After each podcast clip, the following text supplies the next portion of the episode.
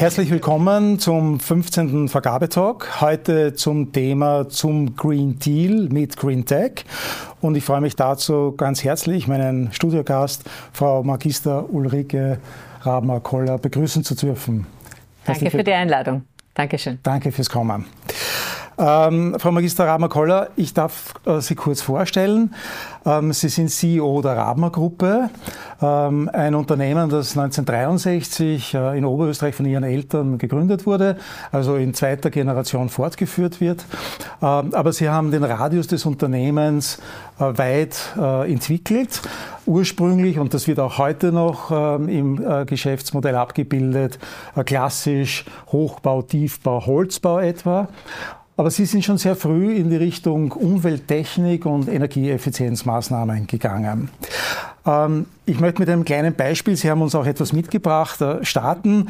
Ähm, eine Wassersparturbine für Duschen. Vielleicht können Sie uns gleich erklären, äh, wie das zustande gekommen ist mhm. und, und wie das auch Ihr Unternehmensprofil schärft. Mhm. Ja, im Endeffekt, äh, der Eco Water Jet ist quasi eine ganz klein, ein kleiner Einsatz, den man bei der Dusche reinschraubt und man hat die Möglichkeit, dass man eben damit äh, Wasser und Energie spart, reduziert um bis zu 50 Prozent, ja. ohne dass man einen Komfortunterschied merkt. Und das ist für mich so ein Beispiel, dass man mit Technologie äh, wesentliche Sparmaßnahmen und vor allem CO2-Reduktionen bewirken kann, ohne dass man etwas merkt davon. Und äh, darum bin ich auch wirklich ein Fan, dass wir viel stärker auf Technologie setzen, denn das kleine Ding zeigt, dass wir einen sehr großen Hebel erzeugen. Und alleine, wenn man bedenkt, dass man äh, eben bei warmem Wasser in der Dusche oder beim Waschbecken ja wirklich sehr viel Energie braucht und sehr viel CO2 ausstoßt auch damit und zusätzlich die wertvolle Ressource Wasser eben vergeudet, äh, zeigt es einfach, dass es Sinn macht. Und wir sind hier sehr stark in der Hotellerie unterwegs. Die haben natürlich sehr viele Duschen, aber genauso auch bei Unternehmen, Fitnesscenter, ähm, auch produzierenden Unternehmen und auch in den Haushalten. Denn auch da zeigt sich, und gerade jetzt durch die steigenden Energiepreise in den letzten Monaten hat äh, das Produkt wirklich einen Turbo erfahren. Sie haben das Stichwort genannt, Komfortverzicht, ohne Komfortverzicht. Das wird uns in der Folge noch beschäftigen. Ein zweites Stichwort, ähm, äh, ich habe gesehen, äh, dass es ausgerollt ist in der österreichischen Hotellerie, zum Beispiel Weizer Hotels in Kärnten äh, oder Stangelwirt in Tirol.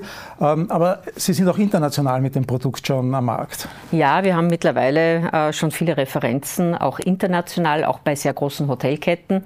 Und äh, da sind wir natürlich jetzt gerade dabei, das auch noch weiter auszurollen. Und äh, gerade derzeit, nachdem auch die Hotellerie natürlich stark auf äh, Sustainability, also auf Nachhaltigkeit setzt, auch durch die Taxonomie, durch die ESG-Regeln setzen muss, äh, ist die Nachfrage sehr groß, weil gerade in der Hotellerie natürlich der Gastkomfort ganz, ganz wichtig ist und trotzdem eben die Möglichkeit der Wasser- und Energieeffizienz hiermit gegeben ist. Sie sind aber nicht nur Unternehmerin, äh, Sie sind auch Interessensvertreterin. Ähm, Sie oder waren war, ich war, war, ja. über viele, viele Jahre. Ich glaube, 17 Jahre waren es insgesamt. Äh, äh, gestartet sind Sie in der Wirtschaftskammer Oberösterreich. Dann waren Sie lange Jahre auch Vizepräsidentin der Wirtschaftskammer Österreich. Und letztlich auch ähm, in, in europäischen Interessensvertretungen Verbänden oder in einem Interessensverband, vor allem für kleine und mittlere Unternehmen, ähm, der, der 23 Millionen äh, Mitglieder mit abgedeckt hat. Ähm, sie sind also ähm, auch äh, ein, ein, ein, politisch denkender Mensch.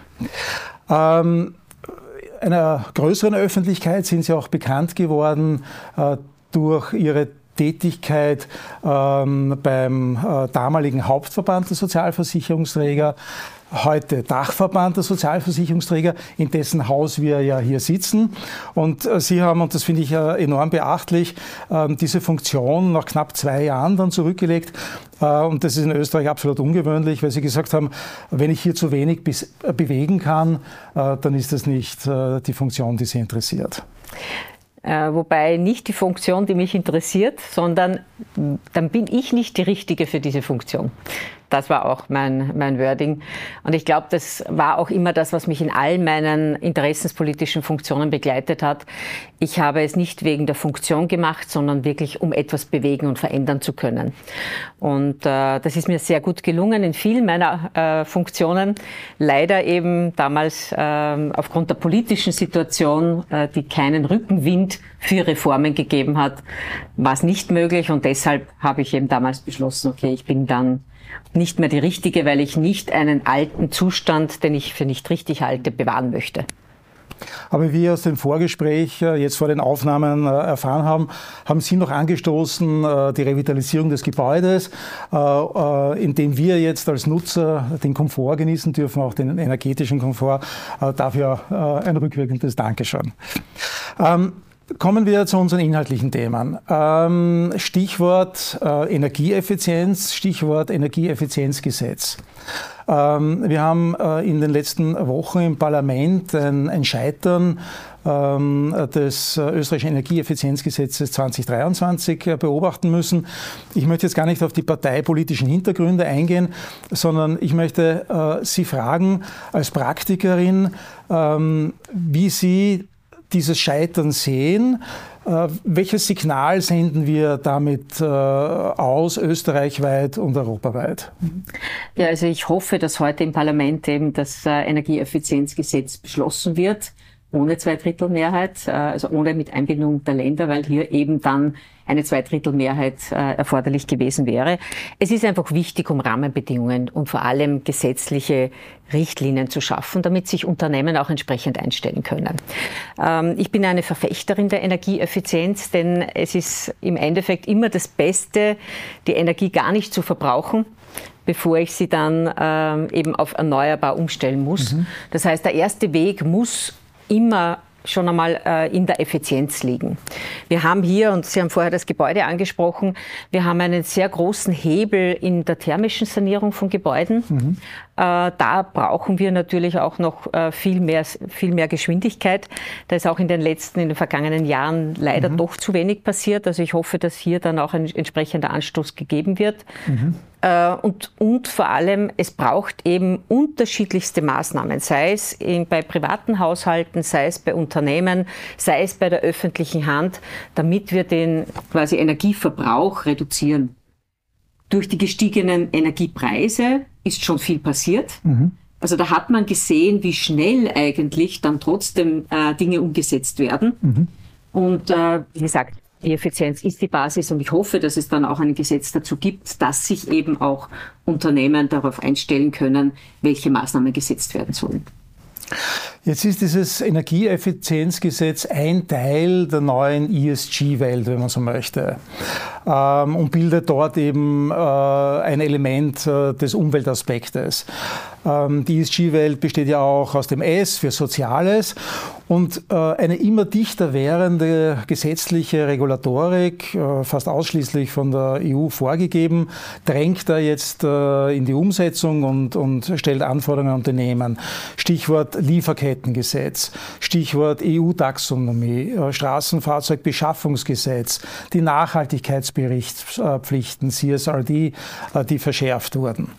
Ähm, Sehen Sie das als Unternehmerin ähm, schon ein bisschen als einen regulatorischen Overflow?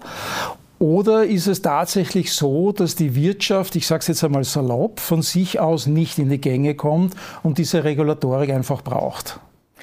Ähm, es braucht ein, ich sage immer, es braucht ein, ein, einen Mittelweg zwischen auf der einen Seite Regulatorik und auf der anderen Seite eher Anreizsystem. Also ich bin eine Befürworterin von positiven Anreizen, ähm, aber es braucht eine gewisse auch Regulatorik, damit Dinge umgesetzt werden können, damit man sich auch auf gesetzliche Rahmenbedingungen einstellen kann.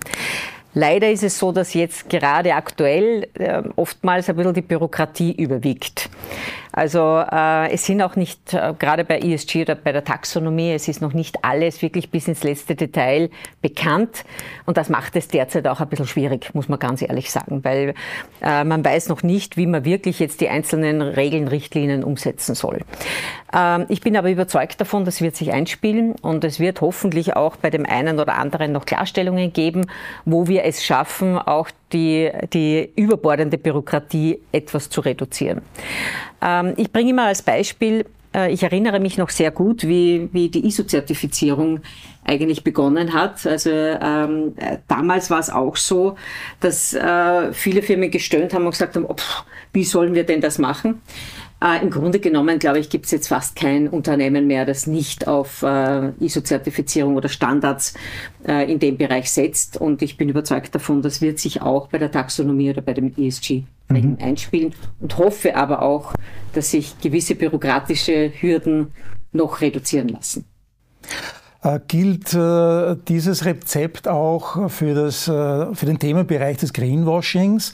Also der Versuch, dass die Wirtschaft mit äh, Selbstbindungsmaßnahmen hier nur das erklärt, was empirisch nachweisbar ist und nicht in äh, PR-Sprech Richtung Klimaneutralität abweicht, äh, wo sie weit weg ist. Meinen Sie auch hier, dass ähm, die Unternehmen ohne Bürokratie über Nudging, Belohnungssysteme ähm, äh, angehalten werden könnte? Oder braucht es nicht wiederum, wie, wie man eigentlich sieht, ähm, eine Regulatorik und jetzt einen Entwurf äh, der EU Richtung Green Claims? Mhm. Also ich bin schon auch der Meinung, dass es äh, durchaus KPIs braucht, also nachvollziehbare ähm, Maßnahmen und Ziele, äh, damit man es wirklich vergleichen kann, damit man eben Greenwashing äh, vermeidet und vor allem unterbindet.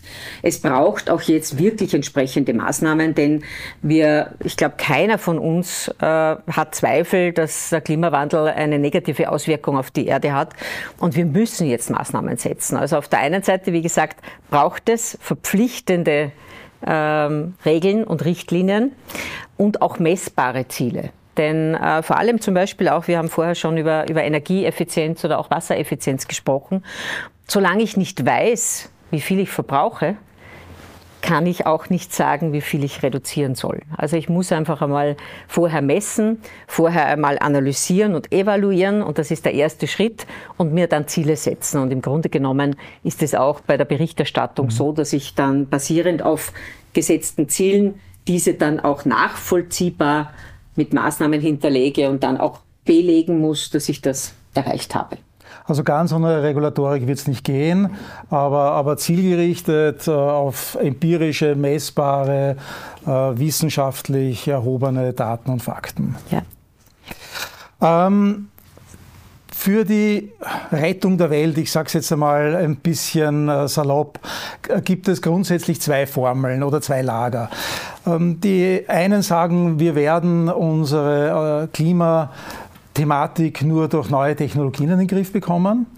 Die anderen sagen, wir werden unsere Klimakatastrophe nur dann verhindern, wenn wir unseren Lebensstil radikal verändern. Also Komfortverzicht ist da vielleicht noch ein, ein, ein weiches Wort für die Vertreter äh, dieser Linie. Wir, wir müssen ganz anders leben, das Wirtschaftssystem muss ganz anders aussehen, die Gesellschaft muss ganz anders funktionieren. Ähm, Oft ist es ja nicht schwarz oder weiß. Wie ist Ihre Position in diesem Diskurs zwischen Green Tech ähm, und, und Komfortverzicht. Ähm, wie sieht da Ihr, Ihr Mix aus? Mhm. Also auch hier braucht es natürlich wieder diese Mischung. Und ich bezeichne mich selber auch oft als Green Tech Aktivistin, weil ich mich wirklich schon sehr lange, mittlerweile seit 30 Jahren mit äh, Umwelttechnologie beschäftige und auch äh, auf Lösungen setze. Und äh, ich sage auch immer, wir brauchen vier Is, um äh, quasi den Klimawandel stoppen zu können. Das erste I ist Innovation, also Technologie. Wir haben mittlerweile schon viel Technologie am Markt. Wir müssen sie umsetzen. Braucht aber auch noch zusätzliche Entwicklung. Ich denke nur an, an zum Beispiel Kerosin äh, beim Fliegen. Auch hier braucht es neue Treibstoffe in vielen Bereichen, damit wir hier CO2-neutral fliegen können, auch in der Zukunft. Ähm, es braucht aber dann auch das zweite I, die Investition. Das heißt, hier braucht es auf der einen Seite Mittel der öffentlichen Hand, aber natürlich auch Private, die in diese Innovationen eben dann auch investieren. Und das dritte I, und das ist ganz wichtig, ist auch die Information. Denn es sind oft kleine Maßnahmen, die einen sehr großen Hebel haben und auch kleine Veränderungen, ähm, die wichtig sind, die aber erst einmal ins Bewusstsein gerückt werden müssen. Viele Menschen wissen gar nicht, dass manche Dinge, wie zum Beispiel Streamen, äh, auch extrem viel CO2-Ausstoß hat das heißt, man braucht hier, ein, oder eben Warmwasser auch sehr viel Energie verbraucht. Das heißt, man braucht hier einfach dann auch die Information. Und das vierte I ist die Internationalisierung.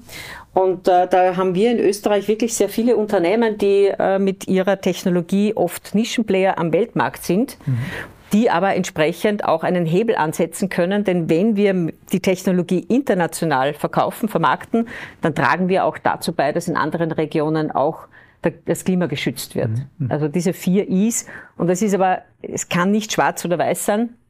Und gerade bei der Technologie ist es ganz wichtig, ähm, es gibt immer neue Entwicklungen und man muss einfach auch schauen, dass man äh, Technologie offen entwickeln kann, denn sonst hemmt man die Innovation. Wichtig ist aber immer, dass man bei der Technologie immer den Fokus auf CO2-Neutralität hat. Und das ist meiner Meinung nach ganz wichtig, dass man hier wirklich noch stärker den Turbo einschaltet äh, im Bereich Technologie, denn äh, man kann hier wirklich sehr viel erreichen. Also um bei Ihrem Beispiel zu bleiben, äh, der E-Fuels, Sie würden jetzt nicht äh, jener Gruppe anhängen, die sagt, nein, wir müssen da jegliche Forschung einstellen, äh, sondern Sie würden jene Bereiche analysieren, wo Sie sagen, als Übergangstechnologie wird es wohl nicht anders gehen, Schifffahrt, Flugverkehr, äh, etc. Genau so ist es. Und äh, ich glaube, dass man hier einfach dann äh, wirklich von der Diskussion her weggehen muss, von diesem Konflikt, sondern einfach einmal schaut, was brauchen wir in der Zukunft. Und es wird auch eben E-Fuels brauchen, um zum Beispiel äh, fliegen zu können. Ich glaube, die Forderung, äh, überhaupt nicht mehr zu fliegen, das wird sich nicht umsetzen lassen und das bringt auch nichts, denn die Entwicklung und die Technologie geht so schnell voran und ich weise immer auch darauf hin, ähm, künstliche Intelligenz. Vor, ich war äh, Mitglied der Europäischen Industriestrategiegruppe äh, bis 2019, wo wir eine europäische Industriestrategie präsentiert haben. Und damals haben wir auch hingewiesen, dass äh, die Entwicklung der KI im Endeffekt ähm, Rahmenbedingungen braucht. Mhm. Ja. Jetzt haben wir 2023 und wer hätte gedacht, dass so wie ChatGPT diese Entwicklung so rasch voranschreitet? Und ich bin überzeugt davon, dass auch diese technologische Entwicklung auch im Greentech-Bereich oder bei erneuerbarer Energie noch viel stärker und einen größeren Turbo erhalten wird. Und hier wir vielleicht in fünf Jahren über Lösungen diskutieren, an die wir heute noch gar nicht gedacht haben. Noch äh, zwei Beispiele für das erste I der Innovation. Ähm, äh, wie schaut es aus mit Carbon äh, Capture und Storage? Wie stehen Sie zu dieser Überlegung zu sagen, okay, wir können nicht alles vermeiden, ähm, was wir nutzen können, nutzen wir und den Rest äh, pumpen wir in unsere alten äh, Bergbauwerke? Mm, es ist ein Ansatz für eine Teillösung, aber es darf nicht dazu führen, dass wir nach wie vor ausstoßen und hier keine äh, quasi Regelungen und, und Richtlinien oder, oder, keine Reduzierung erreichen und sagen, okay, machen wir, weil wir wissen nicht, äh, wie sich das entwickelt. Mhm. Also da bin ich trotzdem immer, und was ich vorher auch schon gesagt habe, der Fokus muss wirklich darauf liegen, dass wir CO2-Neutralität bei allem erreichen, was wir machen. Mhm. Es wird viel, bei vielen länger dauern. Und es braucht auch vor allem eine Unterstützung der energieintensiven Industrie, denn es darf nicht dazu führen, dass wir die industrielle Produktion aus Europa verbannen und dann aber in anderen Regionen äh, mit enormen CO2-Ausstoß dann produzieren.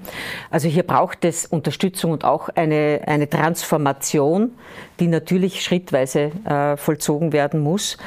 Äh, aber es darf auch nicht dazu führen, dass ich dann sage, okay, ich setze auf Technologie, dass ich dort nicht einsparen muss. Also, also, keine Verlagerung des Schornsteins von Österreich in andere Länder? Äh, nein, auf keinen Fall. Ja. Aber natürlich eine Unterstützung dabei, dass wir die europäische Industrie grüner machen. Ja, also von daher, und das ist ganz wichtig und mhm. das sollte auch unser, unser Zugang sein, denn wir haben in vielen Bereichen schon die, äh, die Wettbewerbsfähigkeit verloren mhm. und äh, Europa hat viele Entwicklungen eigentlich vorangetrieben und auch Entwicklungen gemacht, die dann oftmals in andere Regionen verlagert wurden. Mhm. Und wir brauchen uns nur jetzt die Photovoltaik äh, oder Solarindustrie mhm. ansehen. Ähm, die wurde in Europa entwickelt. Mhm. Ja, mittlerweile sind aber alle äh, Produktionen, die größten, die meisten Produktionen oder vor allem gerade was die Lieferketten anlangt, äh, sind wir sehr abhängig von China. Es gibt einen sehr guten Kärntner Produzenten, vielleicht zu wenig bekannt, der qualitativ höherwertig sogar anbietet und ein ganzes mhm. Bundesland, Niederösterreich, rollt zum Beispiel ähm, mit diesem österreichischen Produkt aus. Aber bleiben wir beim ersten I, bei der Innovation mhm. Äh, und, und machen wir das an ganz konkreten Beispielen fest, weil Sie stehen ja seit 30 Jahren dafür, dass Sie ähm, die, äh, die, diese Gedanken umsetzen. Ähm, Sie sind eine Umsetzerin, eine Unternehmerin im besten Sinne des Wortes. Was äh, zeichnet äh, die Energietechnologie Ihres Unternehmens aus in dem neuen und wachsenden Bereich, so wie ich äh, den Informationen entnehmen konnte, der Abwasser- und Abwärmegewinnung? Wie funktioniert das technisch? Wie kann man sich das vorstellen? In welchen Größenordnungen muss man hier denken, damit man das einsetzen kann? Und, und wie schaut es mit der Amortisation aus? Mhm. Ja, ähm, Energie aus Abwasser ist sicher eine der Zukunftstechnologien, um Heizen und Kühlen auf erneuerbare Energie umstellen zu können. Und das ist ja, wir haben hier gerade im städtischen Bereich, auch gerade in Wien, natürlich sehr viele Kanäle in den, Stress, in den Straßen liegen, die auch äh, viel Abwasser, viel warmes Abwasser transportieren. Mhm.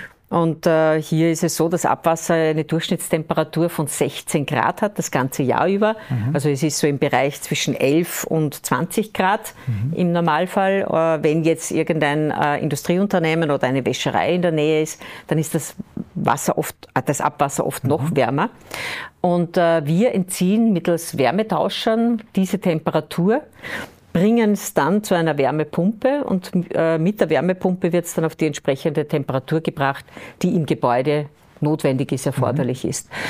Ähm, Im Endeffekt ähm, haben wir 24 Stunden am Tag, 365 Tage im Jahr quasi Abwasser zur Verfügung. Das mhm. heißt, wir brauchen keinen Speicher. Das heißt, es kann äh, dann aus dem Kanal herausgenommen werden, wenn mhm. ich es brauche. Und der wesentliche Vorteil ist auch, dass man es im Sommer zum Kühlen verwenden kann. Das heißt, äh, man hat hier äh, auch dann eben eine sehr wirtschaftliche Lösung, weil die Anlage das ganze Jahr über eingesetzt werden kann.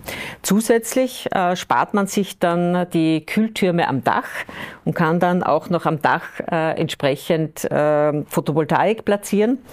Und wir haben gerade jetzt ein Gebäude in der Umsetzung, die Bioplaza. Das ist ein großes äh, Wohnquartier mit Büros, äh, Shoppingcenter, Hotel, Fitnesscenter. Und dort äh, holen wir 6 Megawatt Kühlleistung aus dem Kanal und auch die Heizleistung für das Gebäude. Und ähm, man konnte eben dann auch viel mehr Photovoltaik aufs mhm. Dach platzieren, weil eben die Kühlung aus dem Kanal erfolgt. Mhm. Ist das auch eine Technologie, die man äh, als Privater im, im Einfamilienhausbereich äh, einsetzen kann oder ist das nur für Großanwender? Es ist für größere Anwendungen. Mhm. Äh, man kann bei Einfamilienhäusern eben mit Nahwärmenetzen quasi mehrere, eine Siedlung zum Beispiel versorgen. Äh, wir haben auch Projekte, wo wir zusätzlich zum Beispiel für ein Biomasseprojekt oder Anlage, Nahwärmenetz, wir Energie aus Abwasser noch zusätzlich einspeisen.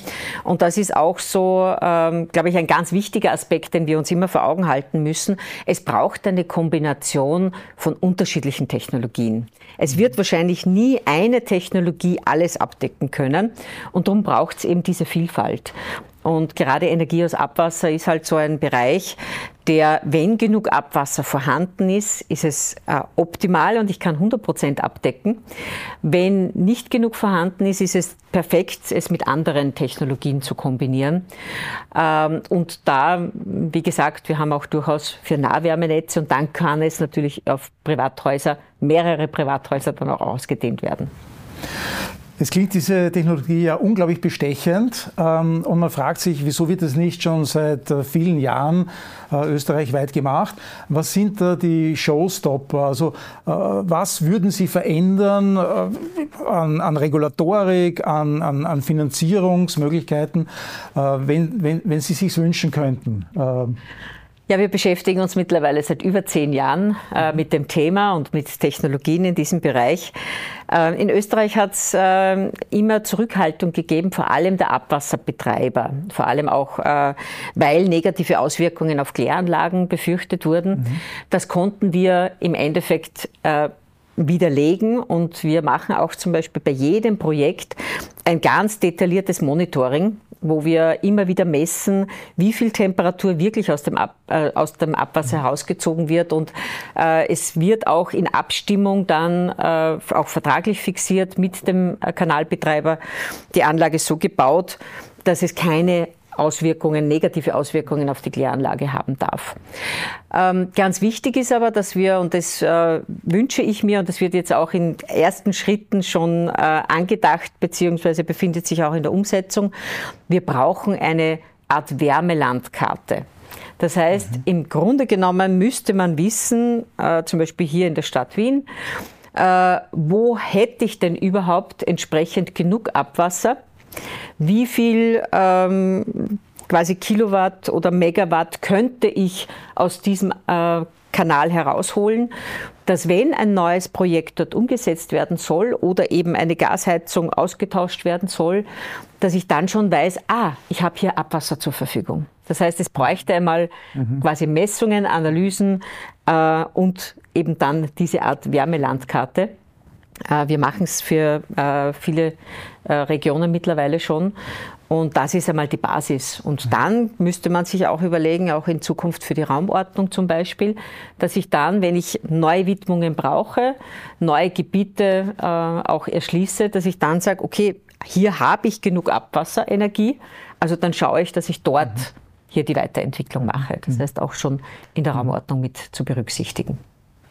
Also das ist ein ganz spannender Ansatz, ähm, diese äh, Wärmelandkarte, nämlich äh, spiegelbildlich zu jener, die ja schon entsteht im städtischen Gebiet, was sich ober der ähm, Nullebene abspielt, äh, wo es sich besonders erhitzt und die Materialien Auswirkungen haben, ähm, äh, sich auch zu überlegen, dass es eine Ebene darunter gibt, wo ebenfalls Wärme eine große Rolle spielt. Da, da, danke, das hatte ich komplett ausgeblendet in meiner bisherigen Wirklichkeit.